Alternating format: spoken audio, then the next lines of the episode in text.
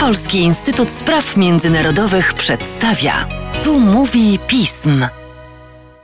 W podcaście Polskiego Instytutu Spraw Międzynarodowych witam Państwa Łukasz Jasina. Witam Państwa bardzo, bardzo serdecznie, bo to pierwsza od dłuższego czasu okazja, aby spotkać się twarzą w twarz z jednym z naszych ulubionych współtwórców podcastów i analityków, doktorem Marcinem Przychodniakiem. Witam Cię Marcinie bardzo serdecznie, zwłaszcza, że naprawdę lepiej się nam rozmawia, kiedy jesteśmy na żywo, a o Chinach warto czasem mówić twarzą w twarz. Cześć, bo widzimy się w studiu, trzeba to powiedzieć. Tak, w końcu.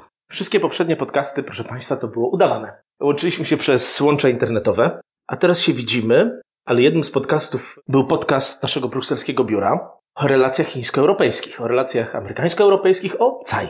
I ty, Marcinie, razem z naszymi kolegami z innych ośrodków znalazły się w awangardzie ludzi, którzy mówili prawdę o tym, jak jest, jeżeli chodzi o porozumienie gospodarcze, które zostało wynegocjowane pod koniec ubiegłego roku.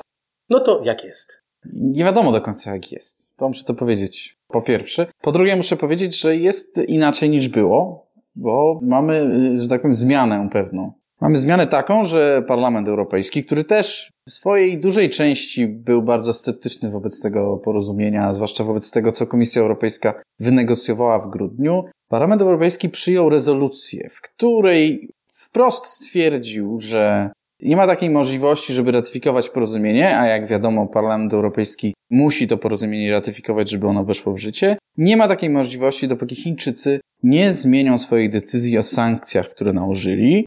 Nałożyli je jakby w odpowiedzi na to, co Unia Europejska, jakie decyzje ona podjęła dotyczące w ogóle polityki Chin w Xinjiangu, represji wobec Ujgurów i tak dalej. Więc Podsumowując krótko i, i w żołnierskich słowach, wszechstronne porozumienie e, inwestycyjne wynegocjowane w grudniu zeszłego roku przez Komisję Europejską znajduje się obecnie w zawieszeniu ze względu na rezolucję Parlamentu Europejskiego. Ta rezolucja tam obejmowała jeszcze wiele innych rzeczy, ona w ogóle zwracała uwagę na relacje europejsko-chińskie, na, na różnego rodzaju politykę, którą Chiny prowadzą, też w Hongkongu, czy wobec obywateli unijnych i tak tak. Tam było wiele różnych spraw, nie tylko samo umowa, no ale jakby najważniejszym elementem tej rezolucji jest właśnie fakt, iż de facto umowa została obecnie zawieszona.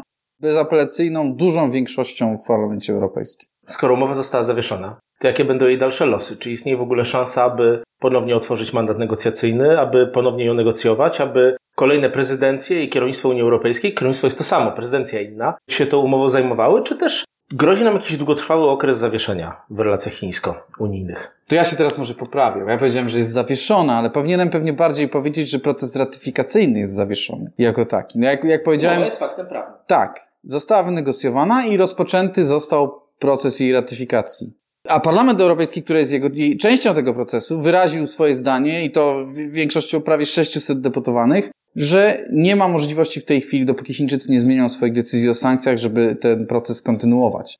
Zawieszony jest proces ratyfikacji. Co dalej? To jest pytanie, na które myślę chętnie znałbym odpowiedź, natomiast, więc jej teraz nie udzielę tu dokładnie. Natomiast wydaje mi się, że no, znajdujemy się w pewnym stanie zawieszenia do momentu, Potrzeba czasu, tak? Obu stronom. Bo i Komisja Europejska, i Chińczycy są nadal zainteresowani podpisaniem, znaczy zakończeniem ratyfikacji tej umowy. W związku z tym nie ma tu mowy o tym, żebyśmy się nagle cofali znowu do negocjacji, żebyśmy znowu rozpoczynali ten proces od początku. Nie ma takiej woli po jednej ani po drugiej stronie. Natomiast jest duży sprzeciw ważnego, ważnej instytucji, jaką jest Parlament Europejski. Co powinno nas chyba cieszyć, że w końcu jednak demokratycznie wybrany Parlament Europejski ma coś do powiedzenia w tych sprawach. No, może niektórych to mniej cieszy, bo są też wewnętrzne rachunki krzywd. Ale czy to, co się będzie działo teraz w maju i w czerwcu, przyjazd prezydenta Bidena do Europy, szczyt amerykańsko-europejski, który nastąpi już w czerwcu, Europa i Stany Zjednoczone potrzebują jakiejś formy porozumienia w kwestiach chińskich i myślę, że na to liczą Amerykanie. Czy to może być jakiś game changer, czy też nie widzisz takiej możliwości?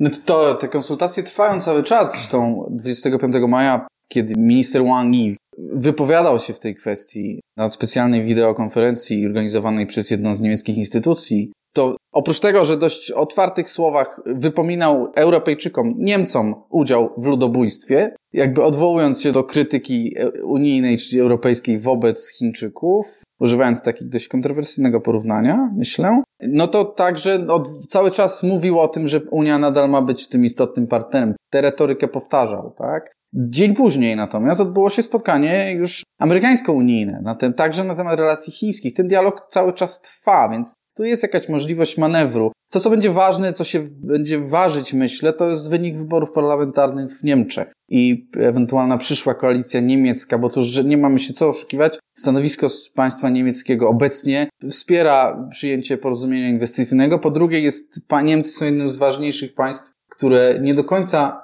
chcą prowadzić taką samą politykę wobec Chin jak Stany Zjednoczone. A do nowej niemieckiej koalicji mogą w końcu wejść zieloni. To, to zresztą jest bardzo nieprzewidywalna sprawa. Wiemy jedno, rozmawia się o tych sprawach na najwyższych szczeblach światowej dyplomacji. Nie ma żadnych takich totalnych zimnych wojen, które się wyobrażają niektórym publicystom zajmującym się polityką międzynarodową, a jak jest w polityce międzynarodowej i gospodarczej międzynarodowej, powiedział nam dr Marcin Przychodniak, nasz analityk do spraw chińskich. Dziękuję. Ja też dziękuję bardzo.